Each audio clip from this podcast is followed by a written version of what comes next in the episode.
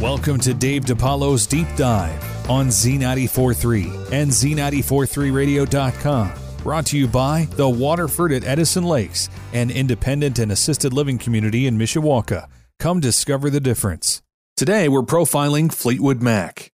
Drummer Mick Fleetwood and guitarist Peter Green and Jeremy Spencer founded one of the greatest rock bands in the entire world in London in 1967.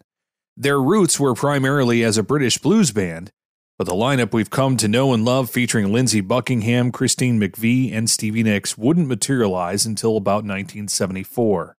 This is the deep dive story of Fleetwood Mac. Original guitarist Green decided to keep the guitarists out of the spotlight and instead named the band after drummer Mick Fleetwood and eventual joining bassist John McVie. The first American tour the band ever had saw them third on the bill, behind Jethro Tull and Joe Cocker.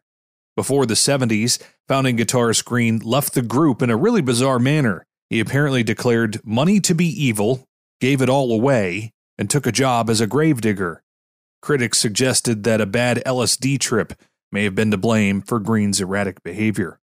The other founding guitarist, Jeremy Spencer, disappeared after leaving the band, having joined a religious cult called the Children of God. When he was found, his head had been completely shaven. The cult apparently stuck with him, he decided to name his 1973 solo album after the cult. Buckingham and Nicks played together in a newly formed, critically acclaimed group aptly named Buckingham Nicks. Their first and only album sold poorly, but their sound opened the door to their joining Fleetwood Mac. You see, Mick Fleetwood was searching for former member Bob Welch's replacement when he scouted Sound City Studios in Van Nuys, California.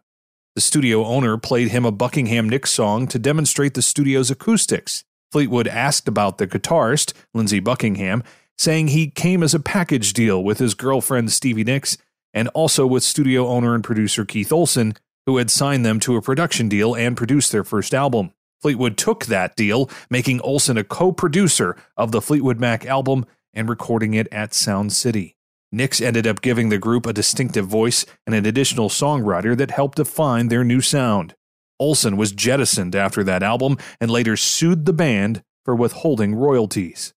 Mick Fleetwood and John McVie kept the group going throughout the decades and across the myriad changes of the lineup. Fleetwood says they stuck it out through abject fear. That's the nature of being in a rhythm section, he says. You need someone to play with. He told Rolling Stone in 2017 what the hell would we do if there was no band? And currently, there is a band, Fleetwood Mac, but featuring all of the original all star mid 70s lineup except Lindsey Buckingham, who told CBS Sunday Morning over a year ago that he wasn't on the same page as the group and preferred to concentrate on his solo work.